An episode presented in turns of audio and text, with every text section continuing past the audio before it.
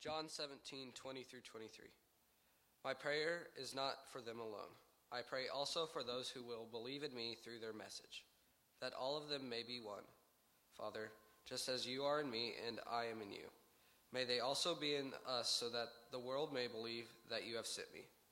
I have given them the glory that you gave me, that they may that they may be one as you, we are one. I and them and you and me, so that they may be brought to complete unity. Then the world will know that you sent me and have loved them even as you have loved me. Okay, so I think this is the time when I get to share with you why missions are important to me. And um, I want to read a scripture before I give you my thought. Uh, which is Matthew 9, 35 through 38. Matthew 9, 35 through 38. This is definitely something that we are familiar with, but nonetheless very important. Jesus went through all the towns and villages, teaching in their synagogues, proclaiming the good news of the kingdom, and healing every disease and sickness. When he saw the crowds, he had compassion on them because they were harassed and helpless, like sheep without a shepherd. Then he said to his disciples, The harvest is plentiful, but the workers are few. Ask the Lord of the harvest, therefore, to send out workers into his harvest field. So, obviously, that's what we call the mission field. And sometimes we read those, those verses or those passages and we hear those words and, and we possibly have a wrong understanding of, uh, of, of, what that's saying because um, we tend to believe that, well, there's plenty of people out there doing this. No, Jesus was absolutely right that there are very few. And mission work is not easy, especially when you make the decision in your life to leave everything you know and go to a different country uh, different culture and, and all the things that that means. So, personally, obviously, mission work is important to me because it brought me my beautiful wife. And also, though, and most importantly, it brought me to faith. So, I have witnessed mission work in Italy through AIM and Avanti Italia. Um, in, in a way that maybe people don't get to, meaning that I was able to witness it. Um, it brought me to Jesus, brought me to baptism after many years of um, searching for God. At, the same time, as I um, got to hang out with uh, with the AIM kids, as we call them, uh, the the young people that were there, I got to experience and see the struggle that they go through uh, with their funding, with their finances, with the ability that they have to be able to stay on the mission field. And in many cases, Lanita's case included, there was a time when she was able to stay for an extended period of time, and then one day she got communication that her funding was gone, like from one month to the other. And that is life changing stuff uh, it, it's nothing to joke about because that affects one person's life or a group's life. And so um, it's very important as we look forward to this mission month and, and to giving that we understand that what we're giving to is sustenance and everyday ability to do God's work to a lot of people who have um, left everything they know in some cases to, to do God's work. So thank y'all.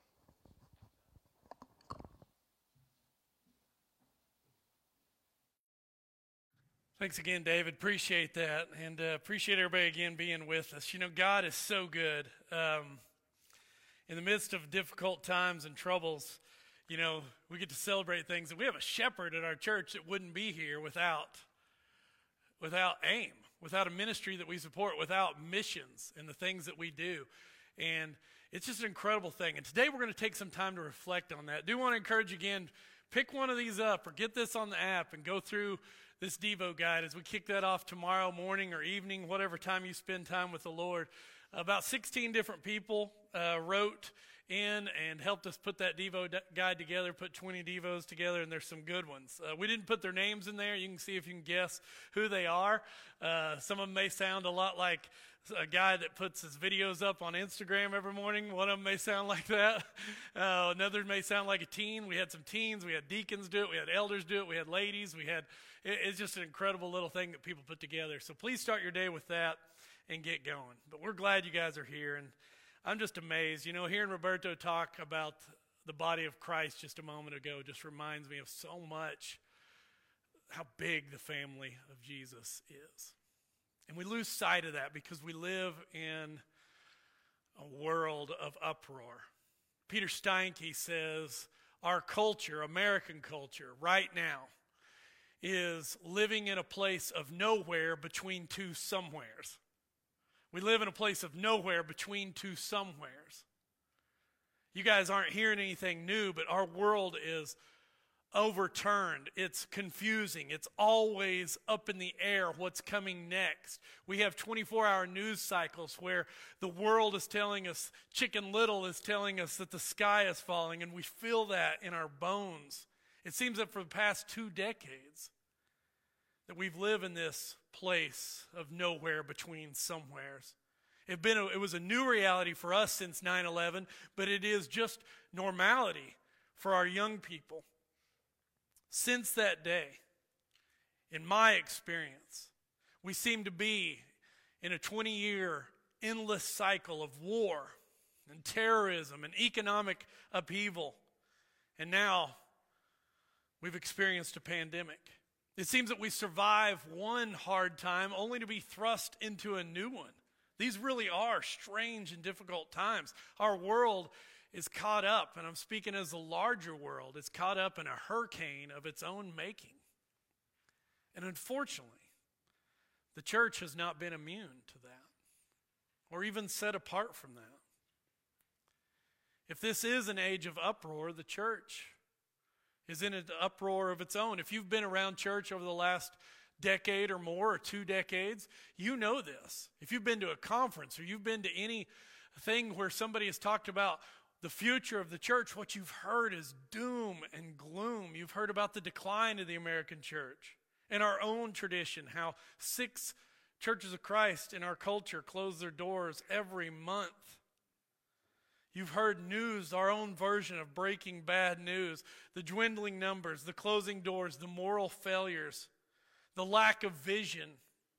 We live in an age where we've watered down the gospel and left a cheap and empty version of it. Churches fight, they split, they argue.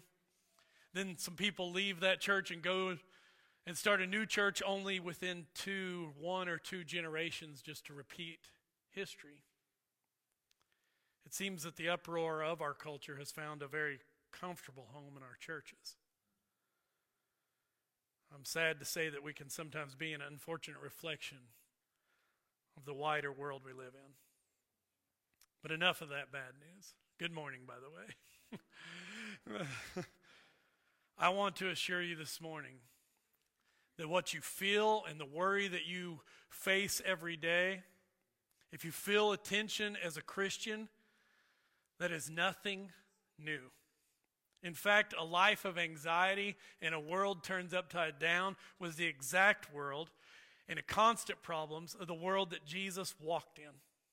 In the first century, Jewish people, the nation of Israel, were struggling. They were barely hanging on. Their world, in first century Judaism, was a world of occupation. They weren't just unsure about the future, they were unsure about today. Daily life was characterized and overshadowed by a ruling authority. Can you imagine being a priest working in the temple in first century Judaism and you have your vestments and your garbs, the things you're supposed to wear in order to set yourself apart and to be able to do the sacrifices? But before you could even go and put those on, you had to go ask the Roman authorities, Can I wear these today? Or imagine going to the temple as a child or an adult and seeing the grandeur of the temple but then next door was the Roman Praetorium built one foot higher to remind the Jews who really was in control. The people in that time lived in fear fear of persecution, threat of death, and daily loss. So the people, what do you do in a situation like that? Well, here's what else happened in that culture they did what people do. When times are hard, people polarize. When things are confusing, people split up. They form tribal groups that we hear about, factions that we know about from the New Testament. If any of this sounds familiar, you should know it's what our culture does today. But in the first century, there was Pharisees and Sadducees and Herodians and Essenes. And all these groups were fighting to say, we have the truth. We know what God wants us to do. Herodians saying, well, we can take a little bit of Judaism and also a whole lot of Roman and Greek culture. Pharisees saying, oh, the only way to bring back the kingdom of God is to be strict about all teaching. The priestly people, the Sadducees, they were corrupt. The Essenes decided that the best thing to do was to run to the desert, go to the, go to, go to the Dead Sea and just hang out in caves for a while and just get away from society. The question on everybody's mind were the questions that we ask just in similar but different ways. Do we comply? Do we complain? They took it even further. Do we take up arms? Do we shelter ourselves away in a desert hideout? Each faction arguing that they were right, that they were the holders of truth. This is the world Jesus stepped into. This is the world that he stepped into and then began to preach. God's new rule is here. God is up to something. God has a vision. He preached a message that at the time was so dangerous. The kingdom of God is here. It is exactly what got him murdered. It was so dangerous because it was so revolutionary. And there is scripture that shows us that exact thing. Our first scripture this morning is John 11, 45 through 48. It says, Many of the people who were with Mary believed in Jesus when they saw this happen. Now, what they had just seen happen in John 11 was Lazarus had been dead for four days and now he's not. okay? This is an incredible miracle that's happened. People were mourning. They were gathered around in what's called sitting shiva with, with a Jewish tradition of being with people for seven days that starts all the way back in the book of Job. And now they've seen this guy that was in a tomb for four days walk out of this tomb, and they are starting to believe in Jesus. But look at how dangerous Jesus was to the people. But some of them went to the Pharisees and told them what Jesus had done. Then the leading priests and Pharisees called the high council together, the Sanhedrin, the 70 uh, shot callers in, Jew- in Jewish times. What are we going to do? They ask each other. This man, Jesus, certainly performs many miraculous signs. If we allow him to go on like this, if we allow him to keep doing what he's doing, preaching the kingdom of God, showing the kingdom of God, look at what they're worried about. Soon everyone will believe in him. But really, what are they worried about? This last line, what I've got underlined. Then the Roman army will come and destroy both our temple and our nation. Now, this is interesting because this isn't about, regardless of whether Jesus is right in his teaching, right? This isn't about Jesus' good sermons or his healings or anything else. This is a move to say we have to keep things as they are. We want power.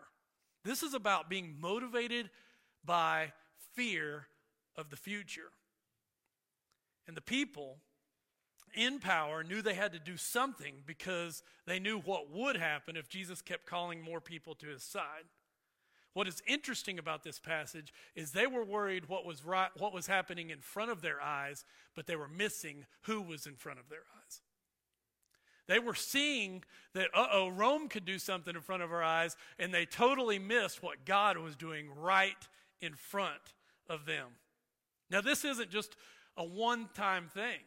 The world that the early church grew up in, just 20 years later, was still tumultuous. Paul writes his largest letter to the Christians in Rome. A church who's divided, a church that has factions, a church who can't get along. It is a house divided in Rome. And here's why. We're going to jump into Romans 15 here in a second. But here's why Paul talks so much about unity and getting along and love being sincere and laying your life down in Romans.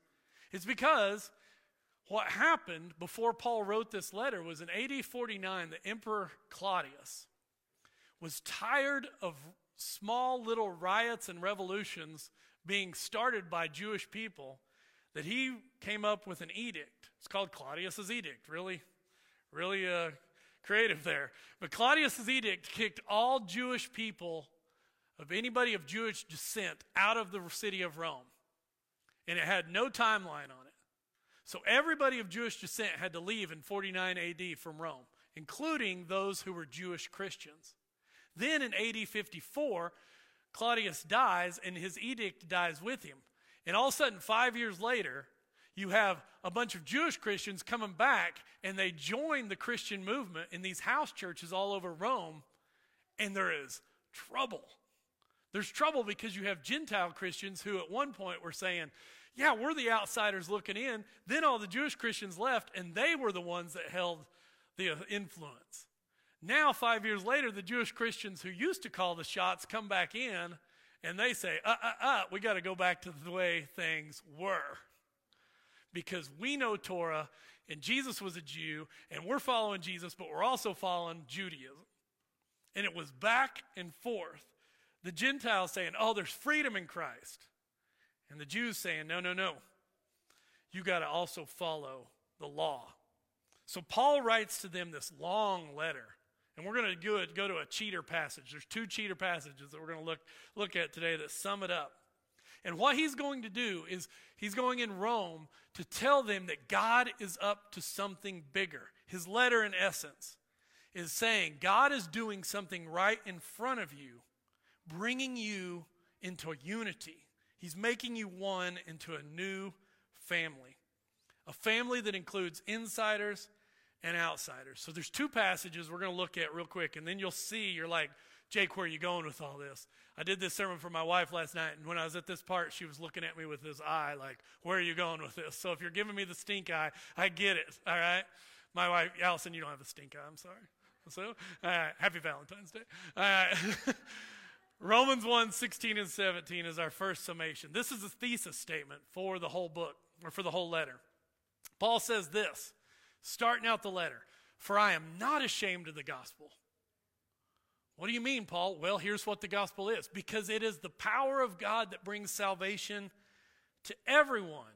First for the Jew, then to the Gentile. For in the gospel, the righteousness of God is revealed, a righteousness that is by faith from first to last. Just as written, the righteous will live by faith. Now, the next passage, a little bit longer, it happens at the end of the book. He's work a little bit like bookends.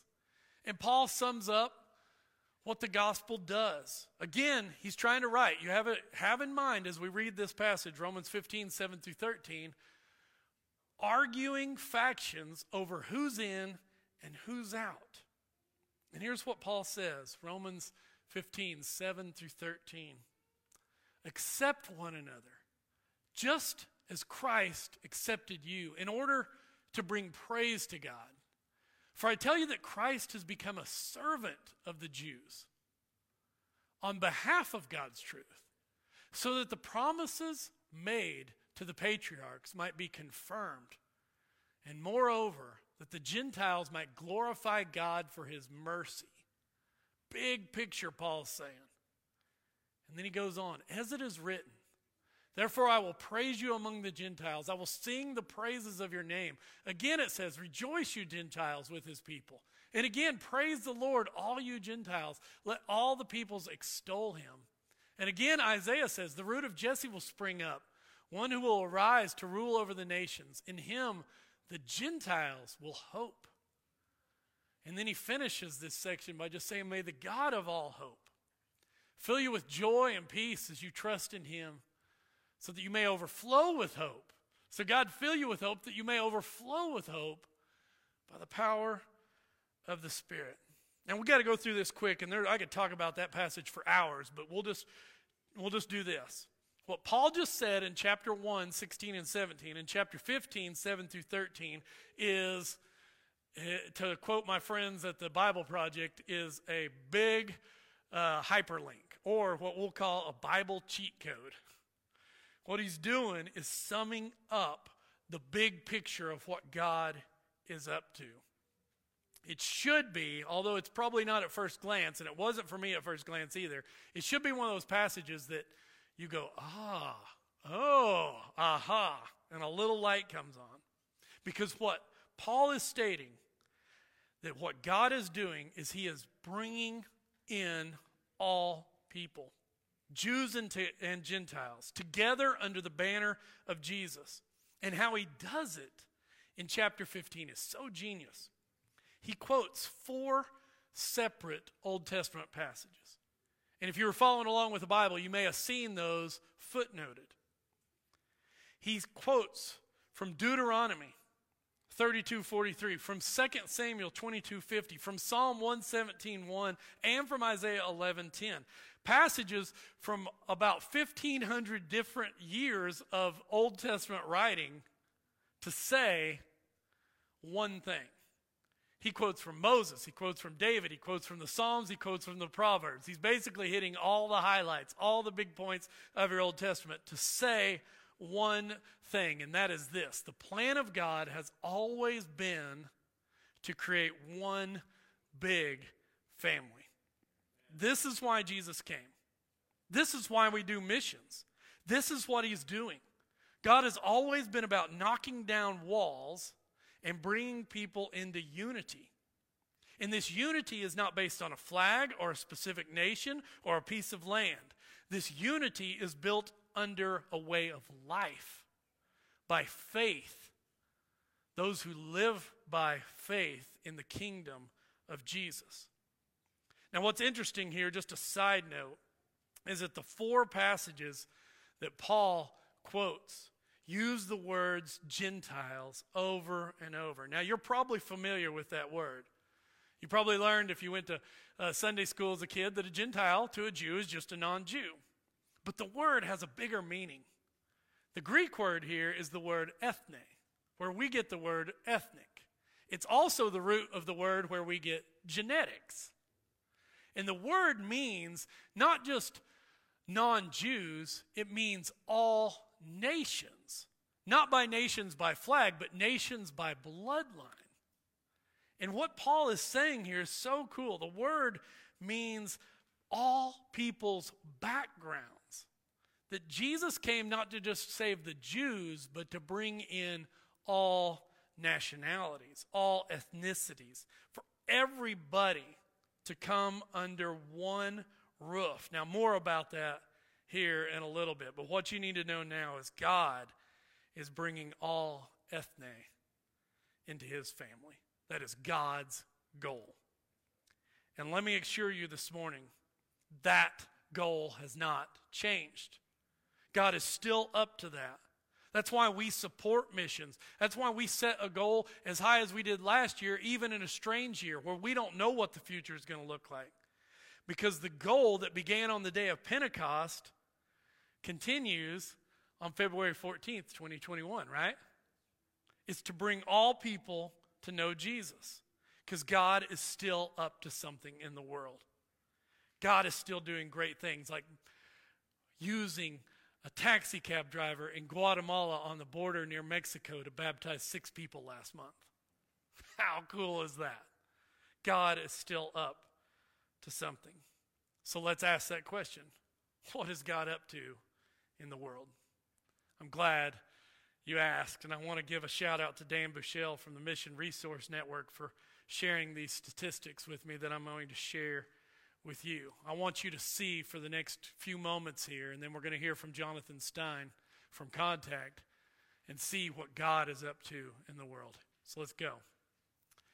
Here's what God's up to. In the year 1900, just 121 years ago, the continent of Africa was 9.4% Christian, represented 11.7 million people. And these stats are a little bit old, but in 2010, 110 years later, the continent of Africa was 48% Christian, representing 485 million people. In 2025, in four years, if Christianity continues to grow on the continent of Africa, it'll be estimated there will be a 1 billion Christians on that continent. Is that not crazy? God is up to something in the world. Let's keep going. Check this out Brazil, who we send missionaries to, Kelly, and South Korea send more missionaries out to the rest of the world than any other country in the world today. The biggest center of missionaries comes from the east and from the global south. How cool is that? Love that. Let's keep going. The largest attended Christian church in all of Europe, the whole continent of Europe, is led by a missionary who started the church from Nigeria.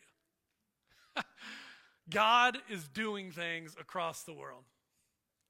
The fifth largest church in our country, not in our country, but in New York City, New York, New York, is also led by a Nigerian missionary who reaches out to immigrants.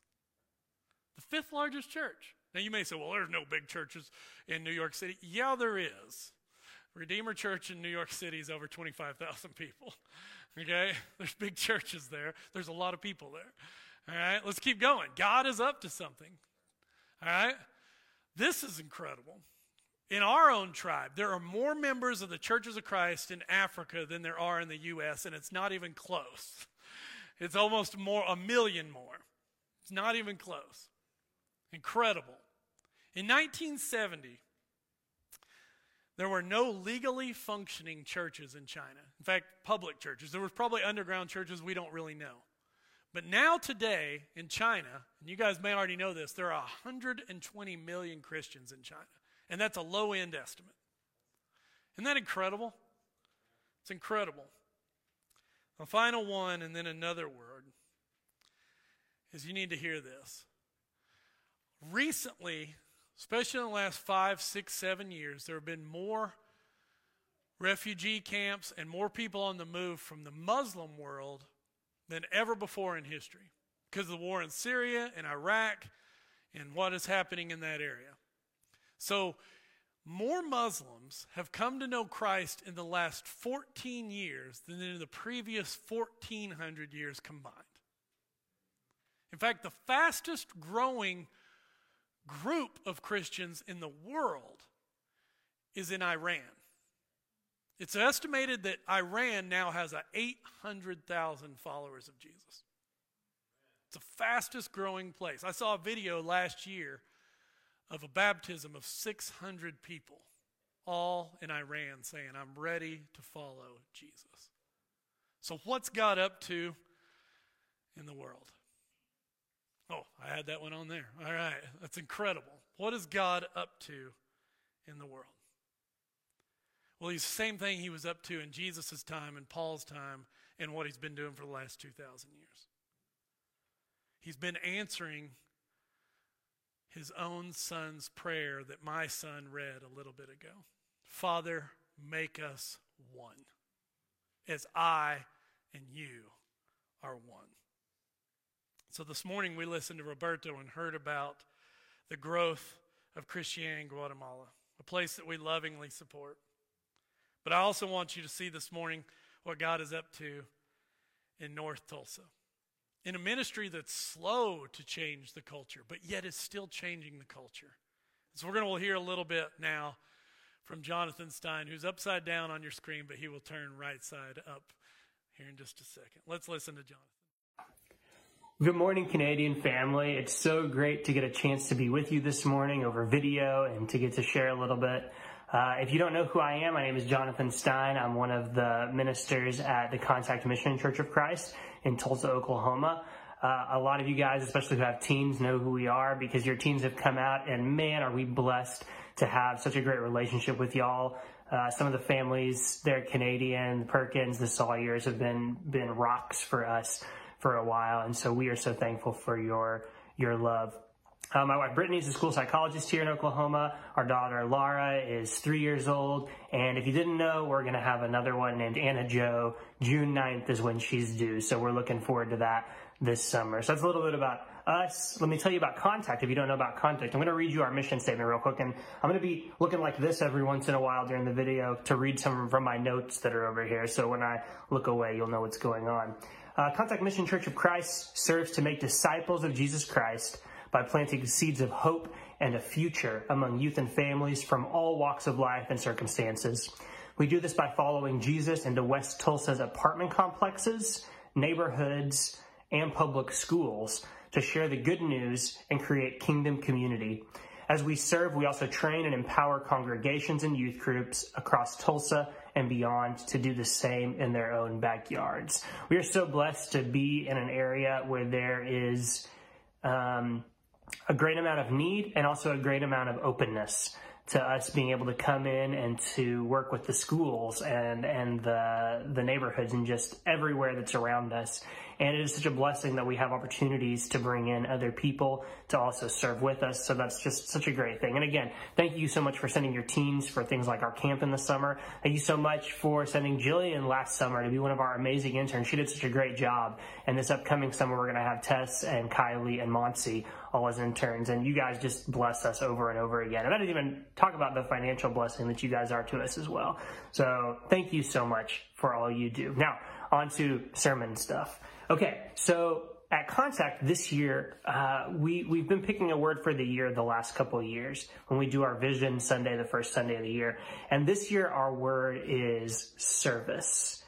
And I want to just uh, get in the mind with that because I think it's going to really tie into what Jake's been talking about this morning. So when I think about service, one of the things that I think the biggest about is in John chapter 13, Jesus is washing his disciples' feet, right? And he washes Peter's feet, who sticks his foot in his mouth. He washes Thomas's feet, who's going to doubt that Jesus that Jesus is really alive. He's washing Judas's feet, who betrays him, and and you just think about the different kinds of people that were in Jesus' circle. You think about his 12 disciples, you know, the variety that he's serving. He's got fishermen, he's got a Roman sympathizer, he's got someone who probably wanted to kill the Roman sympathizer, he's got this doubter, he's got all these other disciples, we don't even really know much about them. And then beyond that, he's got this bigger circle of people that are hanging out with him. He's got uh, the women, we know some of them, like Mary Magdalene, who we know is possessed. And uh, we know that uh, there was another one who worked in the king's house. We know that like James and John's mom was rolling around with them too. And, and just all these different kinds of people from different, uh, especially socioeconomic strata. Because some of them, you know, of course, again, in king's house, tax collector. Uh, Judas was finding ways to pocket money, and then all the way to these fishermen who are, you know, day workers and are really struggling probably a lot of times based on what happens out on the water. And as, as we look at Acts and as we look at the back half of the New Testament, we see the variety of people from different countries, different languages, again, different socioeconomic statuses, and, and they're all welcomed in. And, and Jake, I know, has already talked about how wide the kingdom is from all of these different vantage points. And that's such a blessing, and such a blessing that we also get to experience in a lot of ways at Contact. Now in Tulsa, we're not exactly a world hub, if you know what I mean, like a New York City or a London or somewhere like that. Uh, but even in our zip code, 74107, that we primarily focus on, we are seeing increased diversity. Uh, socioeconomically, over 20% of families are below the poverty level, and the pandemic, that's 2019 numbers. Uh, after this pandemic has been happening, I mean, the rug just got pulled out from the families above that line, and it has been just struggle. So there's people that, that we get to worship with and that we get to serve that are, you know, have nothing up to people who who are very stable. And then we've got people who worship with us too who you know own businesses and and are doing pretty well. And so one of the blessings at Contact is we get to, to worship all across the socioeconomic strata and we get to to serve together and find ways to bless each other. Uh, then of course there's like ethnicity. Um, the mix by percentage in our zip code we've got the most white then we've also got black native american and we've got a growing hispanic population And, and that's something that we get to also see at contact. We have people from, from all those backgrounds and those ethnic diversity. And that's, that's a blessing because there's something that different that comes from people from different groups. Median age in our zip code is 35. Here, uh, that age and younger tends to be unchurched. And so we're, we're getting to be with a lot of people and welcome a lot of people and talk to a lot of people who have just a cursory knowledge of Jesus and what's going on. And really all they know is what they see in the media. And man, you know that that's not a great start for us. Uh, but then Gen Z, if you guys have heard anything about this, as with everywhere, man, their experiences of life are radically different from prior generations, especially in regards to technology and sexuality. The way that they view themselves and they view others is so different from even how me, just a few years older, look at those things. How I, just a few years older, look at those things. And so uh, we, we see all that. And as we get to go into the schools, especially in the high school and middle school, you know, we see that and we experience how those teens and those kids are just looking at the world with a completely different set of lenses than any of us came equipped with. So, at Contact, how do we deal with it? I want to look at three things, and the big overarching is this phrase adaptability is key. Ron has this phrase that he says we're going to go keg them, K E G, keep them guessing. And, and what we like to do is we don't want to be predictable. We want to make sure that we find ways to meet the situation and to surprise people as hopefully the way Jesus was often surprising people. If you look at the gospel accounts, Jesus is always subverting expectations and doing things not the same way as he did them before. And it throws people for a loop, and that's how we like to try to do things. So here's some things that we've been thinking about that kind of attach with that, uh, that I think will be uh, connected to the to the sermon today. And if we want to be one family, you know, here are these three things that have helped us be one family, and that I hope that we're still growing in to continue to be such. First off, Jesus has to be the center of everything, right? Jesus has to be at the center. Programs and traditions, traditions have to be constantly evaluated in light of putting the story and community of Jesus in front of people. Okay? So if it's not focusing on Jesus, it's not worth keeping. If it's not about Jesus, somehow, there's not a way we can say, yeah, this is going to help us show people who Jesus is and invite people into the life of Jesus it's it's really not worth doing. And and that could be any kind of program. Um, but yeah, that's that's the first thing. Second thing is the mission has to be prioritized over the method, and this really follows from that that part before. You know, the mission as we think about our commission. All of us as Christians go into all the world, make disciples of all creation, baptizing them in the name of the Father, the Son, and the Holy Spirit, teaching them to obey everything I've commanded you. Surely I'm with you always to the very end of the age. That's the mission, right? Is we've got to go, we've got to share, we've got to teach people about who Jesus is, but we've got to invite them into the love of God. And if the way we're doing things prevents people from doing that, then we need to drop the way we're doing it and change to a different way, as long as we're sticking to the mission. So, what does that mean? You know, online has become a big priority for all of us. We've been doing a lot of texting outreach lately, and I've gotten to connect with a lot of people from our Christmas store and from some of our other programs that I had never done before and we'd never gotten around to because of just shooting text messages. And it's been great how many people I've gotten to pray with and pray for and bring food to and really just continue to reach out to because of that. Um, and, and sometimes the old ways are good too. So double masking and going and sitting on somebody's couch and reading the word with them is is key too. And I got to do that just this last week with a family, and it was it was so life giving to get to read through the, first chapter of Mark with them. Uh, and the third thing, so Jesus has to be the center, mission over method. And the third thing is inclusivity. It's got to be inclusive. Different cultural backgrounds are not a hindrance to the gospel. Diversity helps us to learn new aspects of our infinite Lord and reflects the global family of Christ. So right now we're starting very uh, haphazardly to add some Spanish to our services as we continue to see an increasing Hispanic community.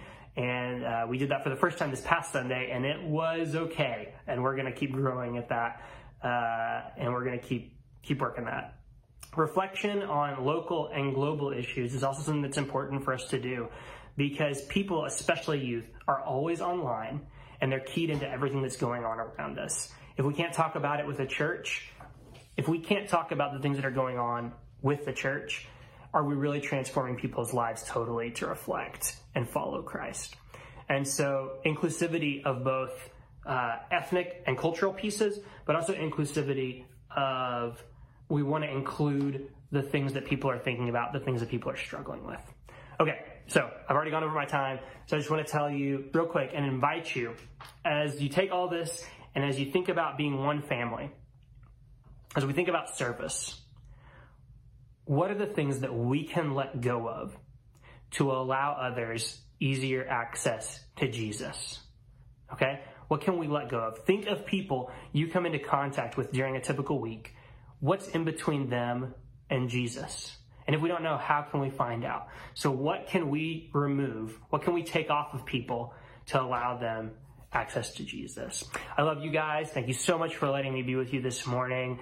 Uh, keep on thinking souls, grace and peace. And I will see you, I hope, sometime not too long. All right. Love you. Bye. All right, man, that was so good. Thank you, Jonathan and uh, Roberto earlier. Um, man, he said it. We remove those barriers because God is building a family. And when we keep God from building a family, we may not crucify Jesus, but like the Jews in John 11, we get more concerned about what we can see versus what God is doing. Across this globe, and there's so much diversity diversity in views and backgrounds and culture and thoughts and ideas and values and skin color and, and hair types and languages and more. But think about this, church. In the Jesus movement and in the Jesus story and teaching, all people from all places are able to answer their deepest desires and concerns. This is true. What I'm about to say is true is that the Jesus movement, since its inception, is the most culturally and ethnically diverse people movement in history. Have you ever thought about that? You're not an average Christian. Americans, we think we're the average Christian. All Christians look like us. You know what an average Christian across the globe looks like? They're poor, they're probably female, they probably live on less than $5 a day, and they probably live somewhere in like Guatemala or Brazil or somewhere like that. That's the average Christian. But God designed it that way. In fact, your passage on the screen is a passage we alluded to earlier Revelation 5 9 and 10 speaks of this worship service in heaven, a vision of what heaven will look like. It's this moment where the lamb is realized he looks like a lion, but he's actually a slain lamb, lamb who has died for the sins of the world. And they break out in this new song, and the passage says, and they sang this new song, saying, some, some of our people are going to be upset that there's new songs in heaven, Barry. oh, sorry, that was a, that was a low blow. Here's what they say: You are worthy to take the scroll and open its seals, because you were slain, and with your blood you purchased for God. Look what He purchased for God, church. Persons from every tribe and language and people and nation. You've made them to be a what? A kingdom of priests to serve our God, and they will reign on the earth. So, God's desire, what's He doing? He's making us one, one with Him from every nation, tribe, people, and tongue. There's this great church building um, in Jerusalem. It's actually built on the Mount of Olives. It's called the Church of the Paternoster, which is, which is uh, Latin for the Church of the Lord's Prayer. And this church's vision and goal was to build a building to visualize the global family of what Jesus started as he taught on the Mount of Olives. And so in that church building, it looks like this there's these mosaics of over a hundred languages that all say the same thing the Lord's Prayer. And over and over, if you walk the halls of that building, you just get to see what God hears every day. Millions of people praying to Him in their tongue from every tribe and nation over the whole earth. So as we start Missions Month, man, I understand that we start into Missions Month and many of us are worried about the future. But let's be reminded of three things and then we'll close. really quick. If God is up to making a big family, then what do we need to be up to as well? Number one is we need to remember and we need to live into victory. God is winning. God's winning.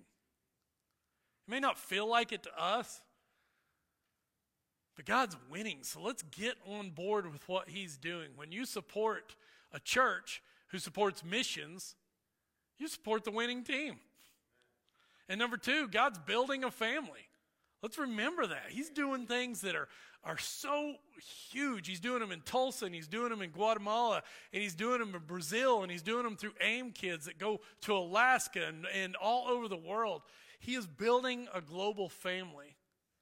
So we can lean into that. God is winning. That's why we don't gather as a church family and wring our hands and go, oh no, no, no, no. What we gather, we do, and we say, God's building a family, and that includes Canadian.